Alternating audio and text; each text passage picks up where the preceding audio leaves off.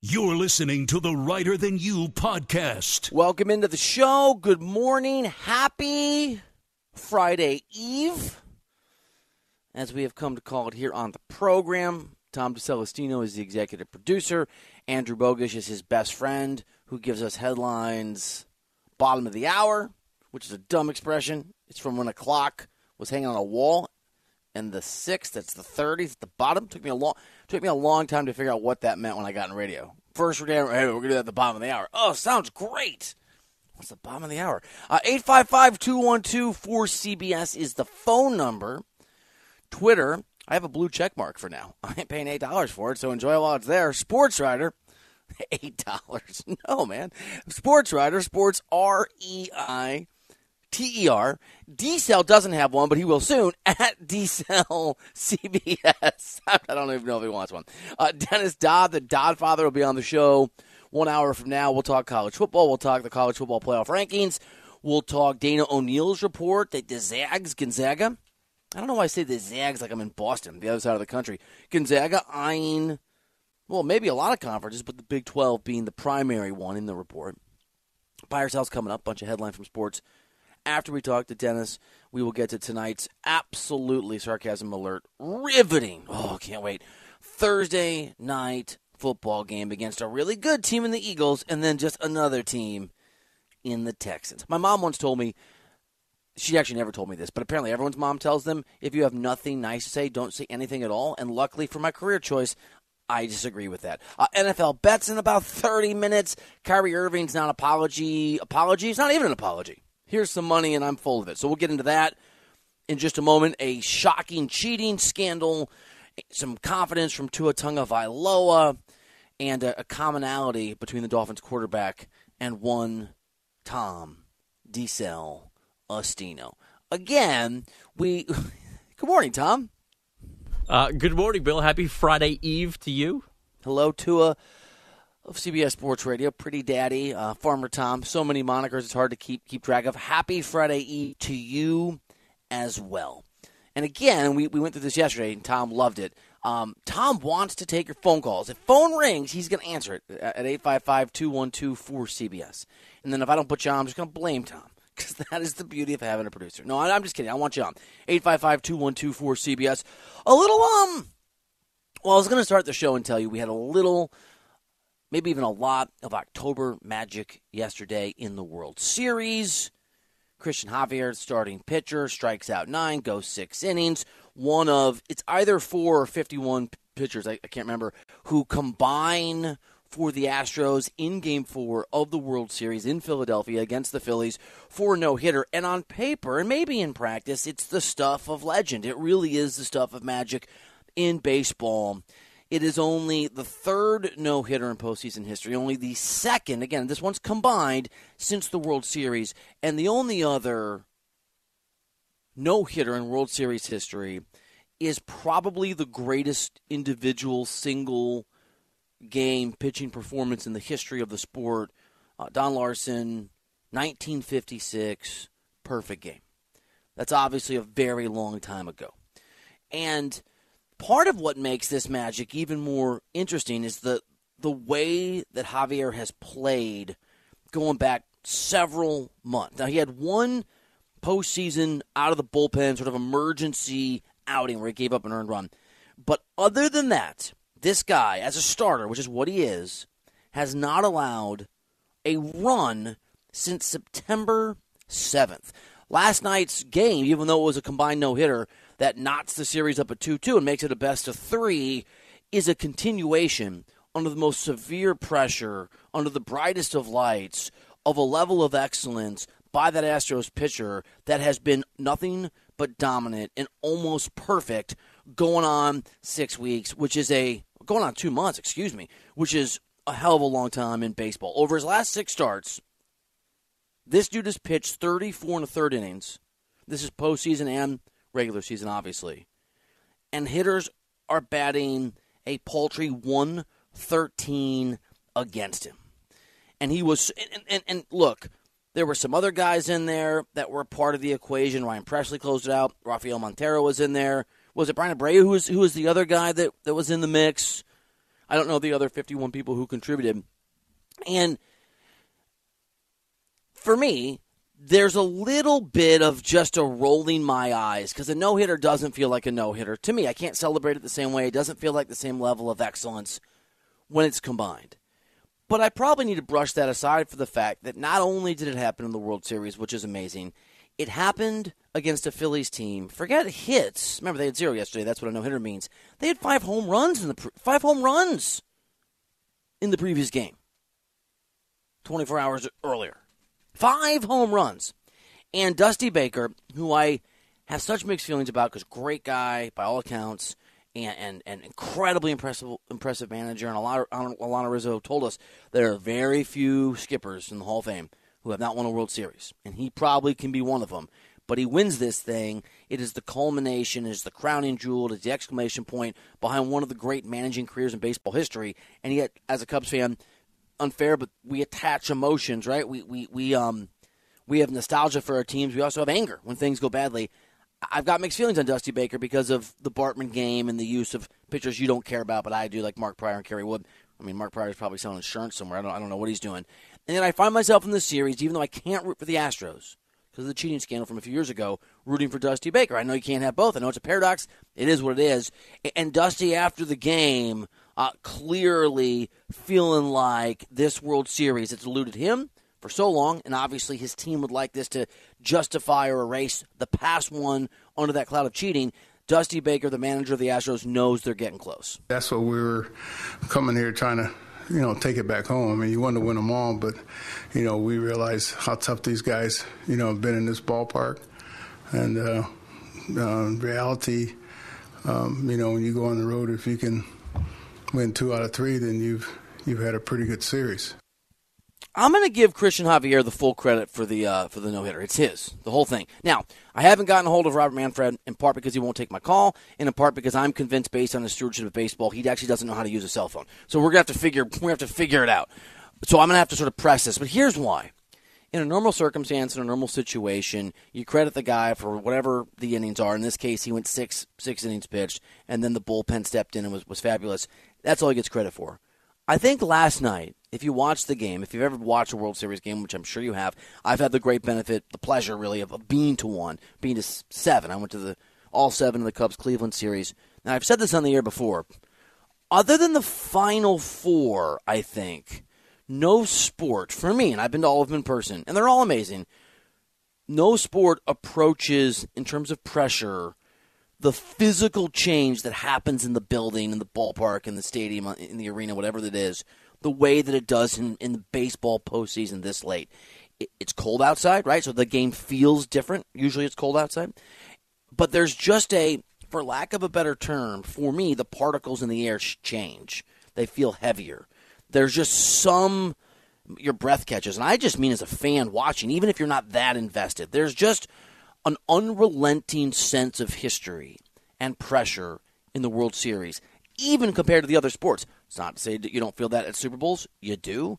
Or, or in N B A Finals. You do. Or, or anything else you want to point to. There's just something about baseball, I don't know what it is, that makes that sense of, oh my God, every moment matters, feel so overwhelming. Maybe it's because you've gone from a marathon that got you here and now it's a dead sprint. And you're so used to every single game meaning something, but not re- right. It's it's it's it's la- part of a larger link. Now, one pitch or one swing can can change an entire season. And in that context, that pressure, that reality, the fact that Christian Javier took the mound, who's been almost unhittable, against a Phillies team that's been literally unstoppable, especially offensively, and that was demonstrated the night before. And he went six innings pitched without giving up a single hit. Broke, at least for the night, we'll see what happens over the next two or three games, it broke the spirit and the confidence of that Phillies team. We've talked so much about how do you break the momentum of, of, of a squad like Philadelphia when they're just in such good form. Can a little bit of a layoff do it? It didn't. Could a rain out do it? It didn't. Christian Javier did, at least for a night.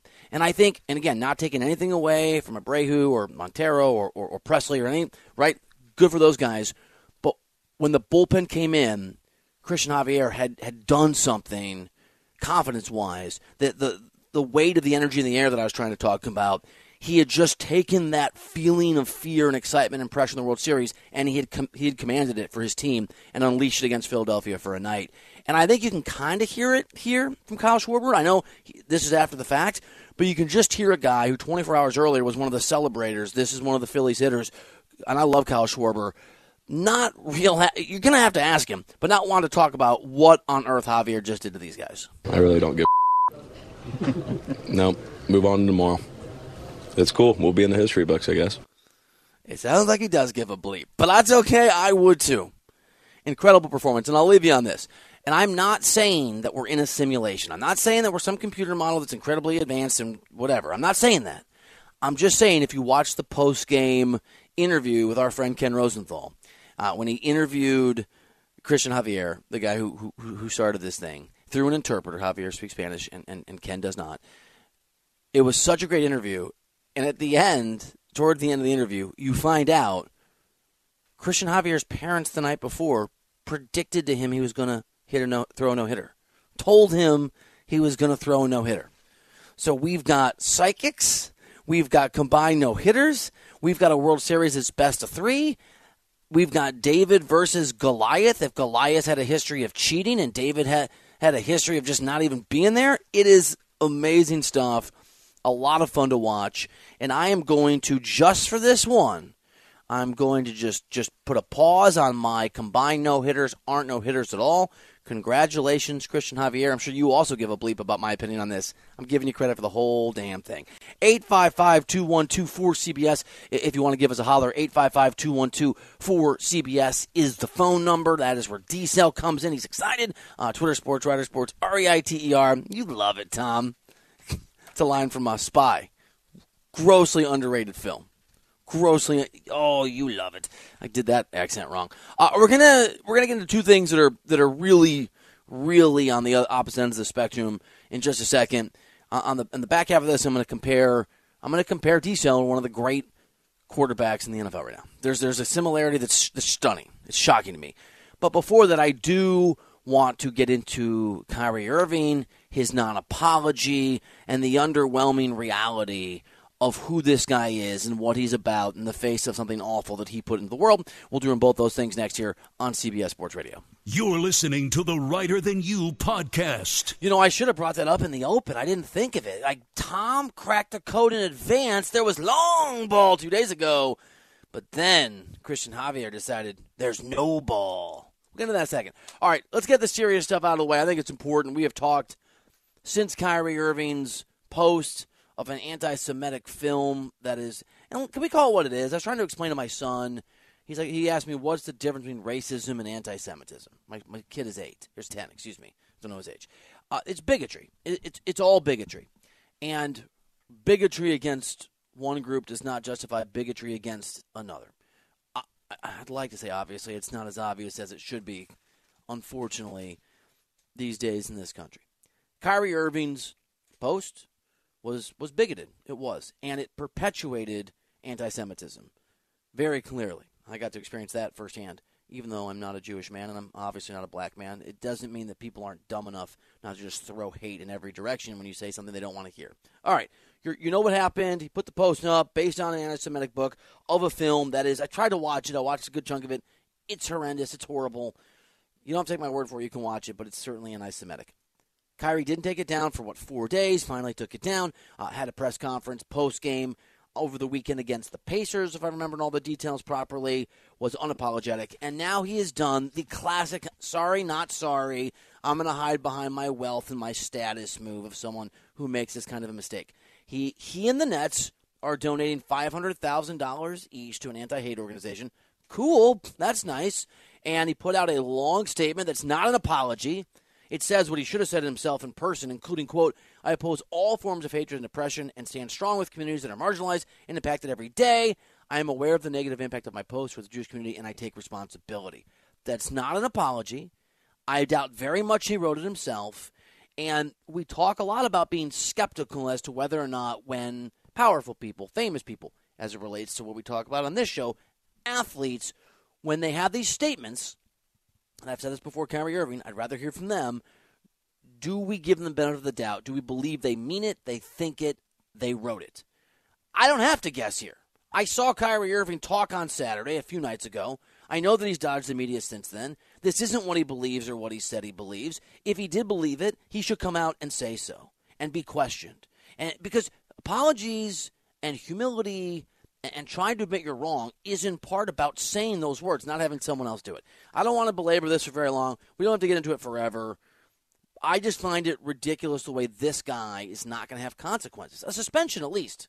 Meyers Leonard doesn't play for anybody for the Miami Heat since he used an anti-Semitic term on a live stream while he was gaming, and he claims he didn't know what it meant. Okay, maybe. Why does Meyers Leonard not get a second chance and Kyrie Irving doesn't get punished at all? It's about talent. It's not about what's right or wrong, and shame on the N B A and shame on the Nets. And buying their way to a, to a this is behind us might be effective. It doesn't make it right. It doesn't make it correct. Don't believe Kyrie Irving because I've seen what he's posted. I've heard his words. I haven't heard from him. And some statement by a P R person to throw money at the problem, that is not an apology. It's not an apology. All right, the end. eight five five, two one two, four C B S if you want to if you want to give us a call. Um, let's transition here. Let's go from really serious to kind of serious to, to you know, how D-Cell's exactly like, like Tua. Did you guys see that there's a, good morning, Andrew, a huge cornhole, cornhole, excuse me, it's not called cornhole, professional cornhole has a huge cheating scandal. And the first thing I thought is, there's professional cornhole? These guys make two hundred fifty grand a year? Well, clearly you don't watch like E S P N two on Saturday and Sunday mornings, because that I is prime time. Oh. But this is maybe the fourth chapter of a lot of bizarro sports cheating. Yeah. We've had yeah. guys cheating in competitive fishing, and the chess world the chess. rocked by a scandal yeah. that got very lewd at times. So, like, all hell is breaking loose on the lower levels of the sports world. Why is Diesel, Diesel what's... You're just being all judgy. No, no, I'm just, I'm just laughing that the chess world was rocked by this cheating scandal. I don't know. It was, that, yeah. yeah, that hit my funny bone. You really, yeah. The, and there's another one that that that that, that cheat is one I can't remember. Uh, cornhole for me is like golf times a thousand. I am bad at cornhole, zero to two beers. I am so good at cornhole at two and a half beers to three and a half. But post that, the wheels really come off. And I find cornhole, like golf, to be a very difficult activity to do without continuing to feel like Budweiser is going to assist me. Like it's a it, it, having doing those things without Budweiser to me is, is like trying to swim without water. I don't I haven't figured out how to do it yet. Cornhole cuts at my limited masculinity maybe more than anything else these days. Because, A, I'm not a big drinker, I'm not a fun drinker, and B, I'm not good at it, drunk or not. And I feel like everybody just, like, knows the rules and can has, like, technique and strategy and skills, and I'm just a doofus. And oh, I'm not going to practice throwing a beanbag at a hole in a wooden board, but I feel like yeah. I, maybe I should, so I feel better about myself at the next summer barbecue. Well, let me tell you something, because no one's going to call you on this. Here's what you got to do. And I think you have tons of masculinity, and I think you're not a doofus, and I think you're amazing. But if you need that to be reinforced on cornhole, apparently what you do is you're going to boil the bags in vinegar, just shrink them, and make them more fungible, and then you're going to go out and you're going to crush these guys. What does the fungibility increase do for my doofusness? I think maybe you can, I'm assuming, it wasn't it wasn't really explained to me in what I read this morning, but my assumption is that you can kind of smash it a little bit, so it's, you're throwing a beanbag that's pushed together a little bit, so it's, hev- it's, it's, it's right, center of gravity is ah, more. So it's just going to thud and, and stay on smaller. The board. Yeah. Okay. Right? All right, I'm listening. It's supposed to be six inches by six inches. You shrink it to like five inches by five inches, but then you kind of push it together. Now it's almost like a four by four, you know, leaden weight. How? You're, and they're going to be like, oh, damn, Bogish got masculine. Like, you're on their shoulders. I mean, this sounds a lot like deflated footballs in New England. We're just it bringing it down a little bit so my small, dainty hands can grip it better, have more control of the of the beanbag. I love this for you. Where it's like technically cheating, but it's not really cheating. Well, no, it's all technically cheating. So, you know, if I get punished, I'm going to turn over my cell phone to the correct cornhole authority so I can go through and see if I texted my equipment guy about shrinking the beanbags. Let me ask you guys a question. It's a true story, and I'll give you the context after, whether this is cheating or it's unethical. I've asked this before. I used to play, before I had kids, a lot of poker. I mean a lot. I once ended up in a barn in Iowa and almost got the crap kicked out of me in like a huge tournament. I used to play a lot of cards. And I went to, in Des Moines, Iowa, it's called Prairie Meadows. They, they opened a casino, and I was there, and it was pretty happening. And I would be playing no limit for like, there'd be like five or six hundred dollars on the table per person, if it, which is a lot of money for me, especially back then, even now. And I sat next to a guy once in the sixth seed, if those of you play poker, guy's right next to me, and he, he showed, he looked at every card three feet from his hand. And I looked at every hand. I knew what his cards were, super drunk, and I took probably one thousand dollars off of him. Is that cheating? Because my I was taught protect your own hand. Is that unethical? I'll, I'll get your answer before I tell you the context. Um, no, he was he was not safely covering his cards right. correctly. That's not that's not your fault. D-Sound, do you want to judge me? That's not your fault whatsoever. That's like sign stealing in baseball mm-hmm. when the pitcher and catcher are being obvious about their signs. Totally agree. Have done it before. Have also told people, I can see their cards that they're nice. This guy happened to be spewing, like sat down drunk, racist, awful, just was a terrible person. And so I really just enjoyed it. And we're talking like, you know, I've got, do you guys play poker at all? It, it, all the cards are out. I've got a pair of threes. He moves all in for one hundred eighty dollars. He kept buying for one hundred eighty dollars. And I'd be like, I call, man. And I would just turn, he'd muck his king high. So then, me, he, then the dealer called me out for it, who I never tipped again, and the guy got really mad. Why wouldn't the dealer say something to him and say, like, hey, you've been showing for hours here? They rotate dealers in. The dealer didn't like me very much, I guess, and he just told he told the guy. But it's not the dealer's job. No, it's not the dealer's job. He's not mad. the he's not the police officer of, of yeah. the table. And this is not you hanging out with your buddies and you're like, hey, no. D-Sale, put your cards away. Like, this is right. for real. Like in a professional-ish setting. Like, you can't. Why would I be the one showing my cards? Because I You've wouldn't be you. playing to begin with. I wouldn't have shown up. Yeah. He's busy boiling his, his uh, yeah. cornhole bags. I'm on the cornhole vinegar. circuit. Yeah, that's where I'm cornhole. taking my money. Um, did you see last night? I don't know if you saw this, uh, Andrew. I think you probably did. Um, the Phillies had cracked the code. They went long ball a couple nights ago. So the Astros decided to go no ball.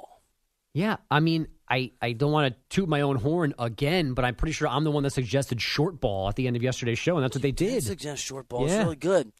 Um, and I was just thinking, because that, that was D-Cell's term yesterday, long ball. It was long. not my term. I did not make long up ball. long ball. The, the, the delivery was exclusive Strong. to you.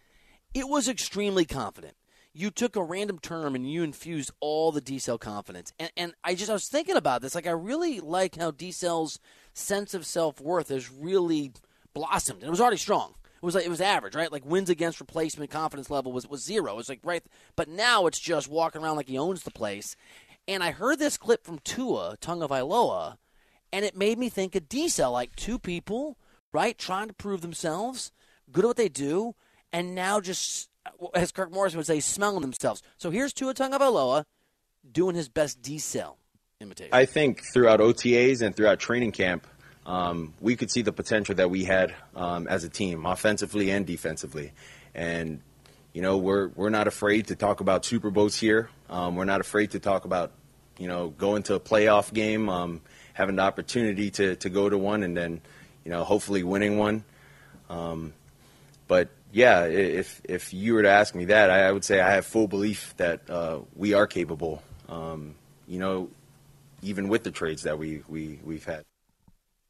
So it struck me as how much Tua sounds like a guy that believes in himself now in a way that he didn't a year ago. And certainly, say what you want about Brian Flores, they made the right decision moving on from the guy.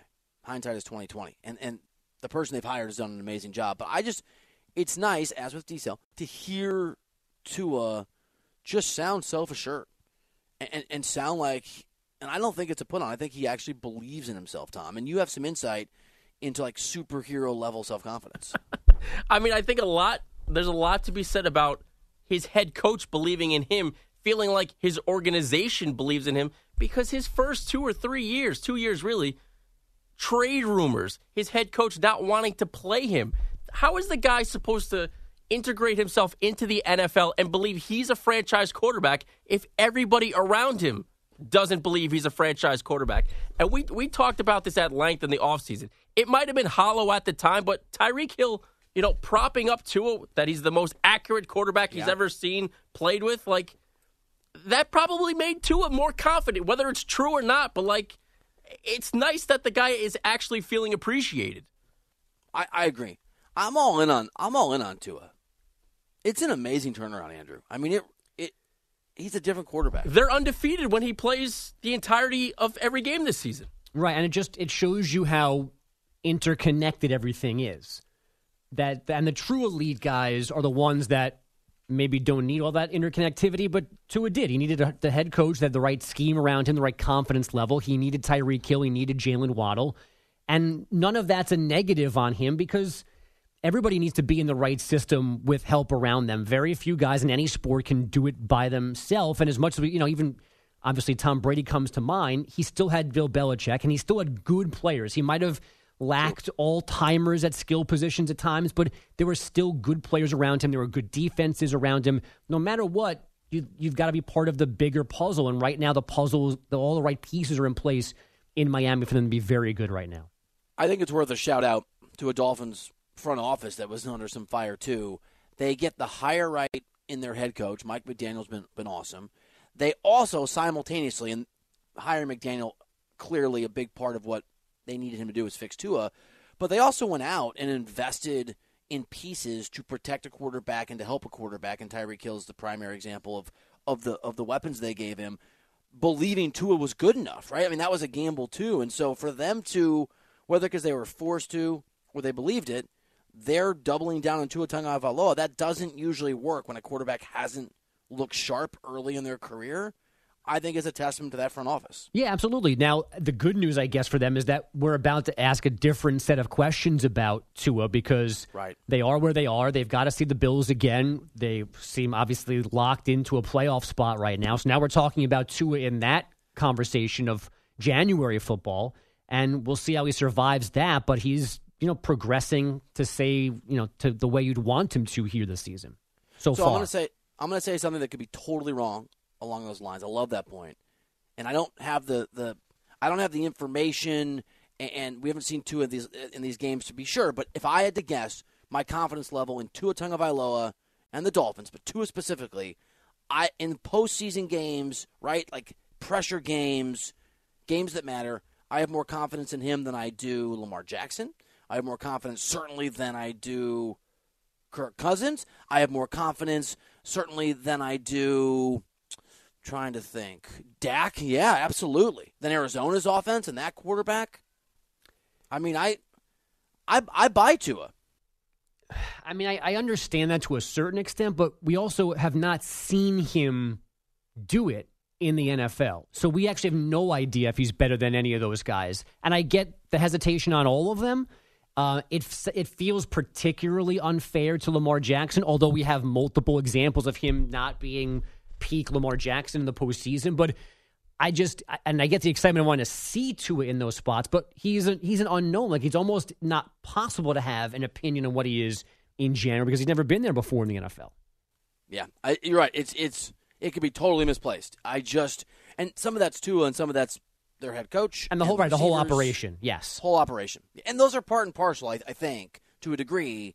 You put a guy in a position to be successful, believes he can be successful. That confidence thing matters.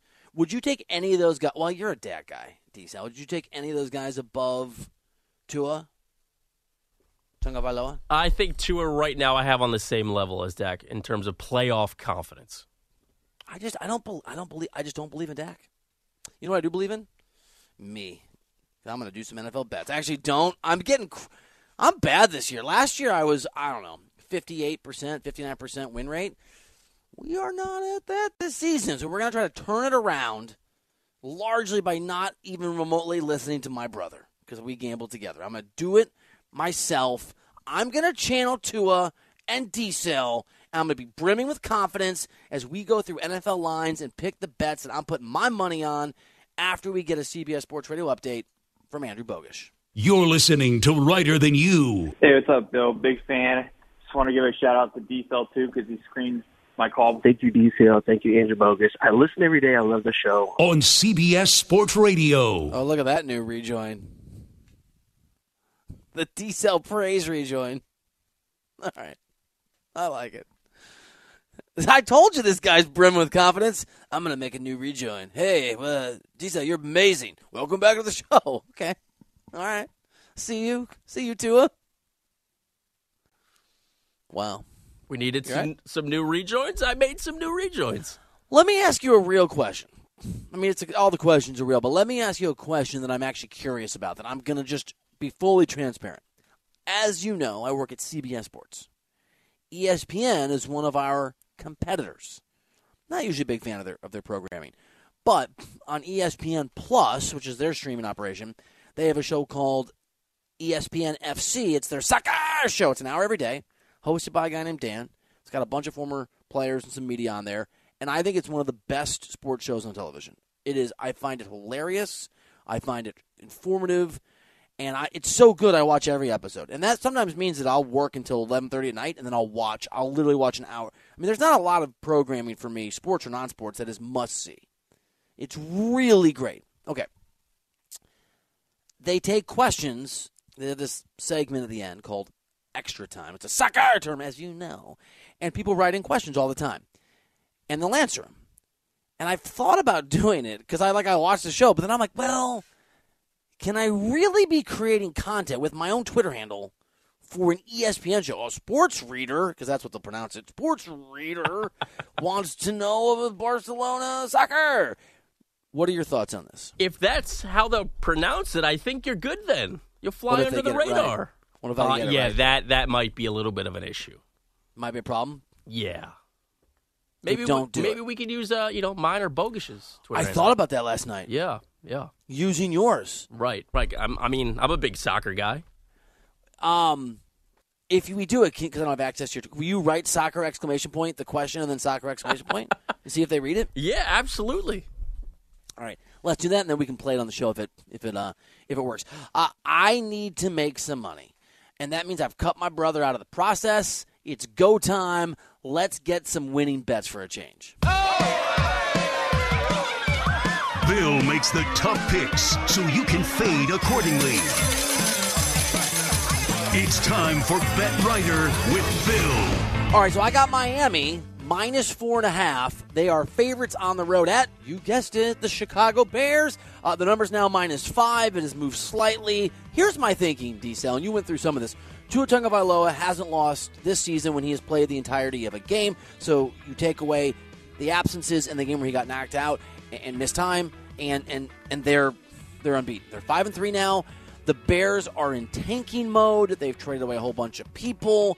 Now, yes, there almost becomes, you could argue, I don't think it's true for Chicago, a freedom in not much of is, is expected of us. They gave away everybody. We're going to play loose and free and angry at three and five. I just don't buy it. I'm not worried about the weather factor. I think Miami is an elite team. I think they're you got the Bills and you've got the Chiefs. And then I think Miami, for me, is just below them when Tua plays. And in that context, they're clearly, to me, I think they're ten points better than Chicago.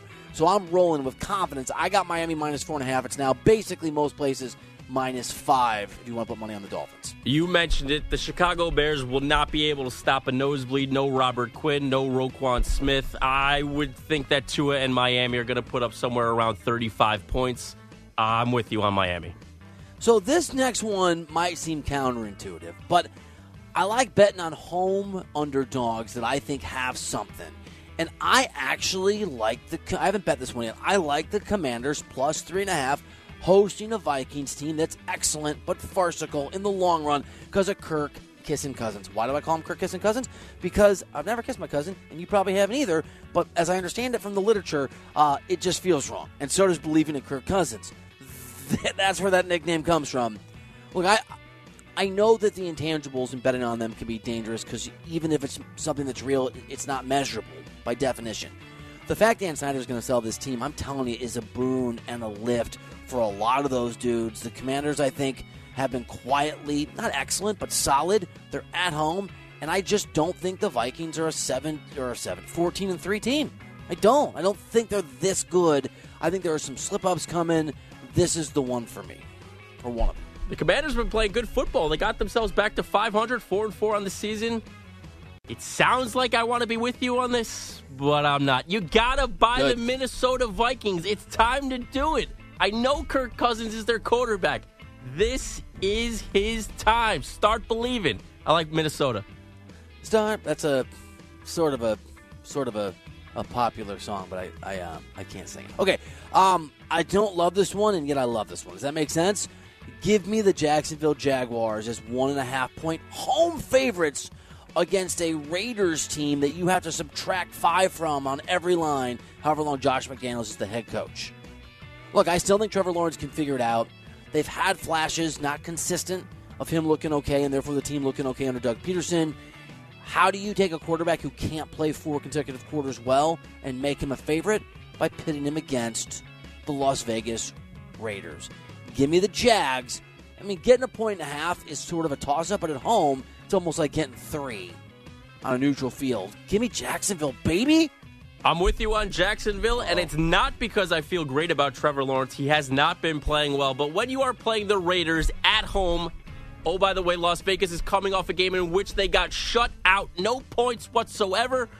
I feel a little bit better about Jacksonville. I'm with you on that one. All right, so I already bet this one, and I did it wrong. I should have waited longer. I got the Rams as two and a half point underdogs at Tampa Bay. The the line has moved to three. The I think, line has moved to three. I think this is a stay away for me. Two disappointing teams that should be better than they are. Maybe not elite teams this year, but should be better than they are. I'm staying away from this one. I think one of the two teams are going to figure it out, and I think it's much more likely it's the Rams. I think the Rams are a good team that are underperforming. I think Tampa Bay might be a bad team. Wow. Tom Brady, the quarterback of a bad football team. Isn't that something? I used to have a rule. I would never bet on Browns games, and I would never bet on Tom Brady games because I would always lose. Probably going to be true again. Um, I also love – there's something going on here. I know I'm a sucker. I know it. Nick Costos. Is Costos on tomorrow? Uh, Mister Costos will be joining us tomorrow. He'll tell me I'm a sucker. It's fine. He's my guy. Uh, Odyssey Gambling Insider, awesome dude. Super insightful, on fire. Baltimore, minus two and a half on Monday Night Football at New Orleans. Yes, please. Sign me up. Sign me up.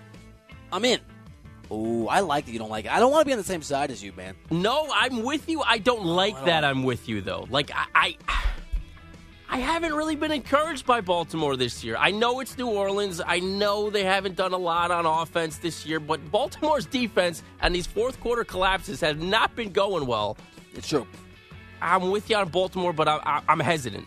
I think they're the kind of team that's going to beat up on really, really bad teams. You know what I almost bet on today, tonight? I, I really thought about it.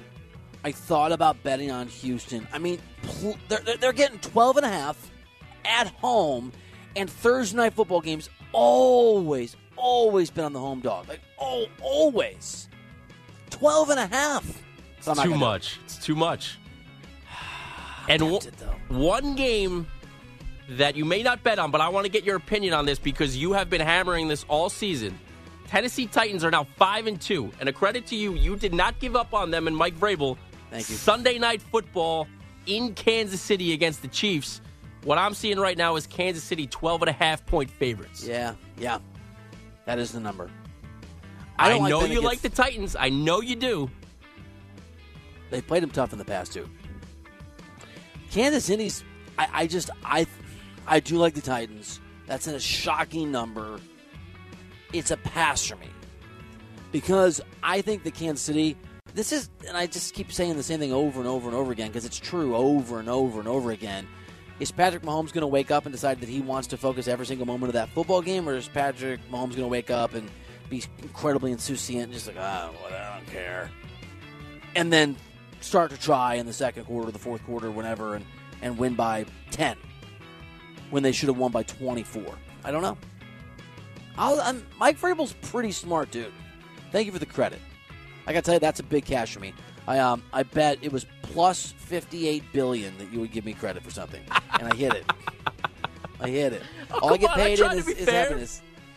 You try to be fair. That's yeah. Mm-hmm. Not I try to be nice. Doesn't always work out, but I try. This is my theory in calling calling uh, balls in and out when I play tennis. Accurate, fair, not generous. Fair, not generous. I'm giving you props on the Titans. Everybody, Appreciate you know, that. abandoned them after their oh and two start, and here they are. They're Buffalo looking like they're going to be a playoff team. How about Buffalo? Same number, twelve and a half point favorites at the Jets, at the five and three Zach Wilson-led Jets. That number sounds right to me. Zach Wilson stinks. He stinks. Buffalo maybe has the best offense other than Kansas City in the N F L right now. Josh Allen is going to tear them up. Why Why is stinks a nice way to describe someone to like, that person sucks or that person's awful? You're saying they smell bad. You're saying that he reeks of body odor. He doesn't know how to shower. He doesn't know what deodorant is. Maybe like our, you know, our buddy Kirk Morrison, maybe Zach Wilson was smelling himself too much, and you know what? He stinks now. What's the What's the approach on, on a colleague who, who won't shower when deodorant like smells gross and makes you gag? Have you ever told them? You know how I handle these things. I don't I don't do that. I, I stay away. I don't say anything. I'm pretty like honest. I, I, I luckily I don't have that issue, but it's happened. Like I've never told someone. I feel like maybe that was a mistake. Do you say it in a nice way? I think I pulled them aside, be like, "Hey man, I'm not judging." That's happened to me a lot too. I just I know life gets big. I don't know how you know. I don't know how to say it. Hey man, I'm really sorry to be this guy. You, you, you don't smell good. And just people are talking. Just mix in. I will buy you deodorant. two ninety-nine down at the grocery store. I got you. What, you, what do you like? What's your, the Old Spice? All right, batter back. Sounds good. No, I'm not talking about stew. Stop it. Uh, let's. Um, I'm not. Dennis Dodd, the Dodd Father, going to talk college football with us next year on C B S Sports Radio.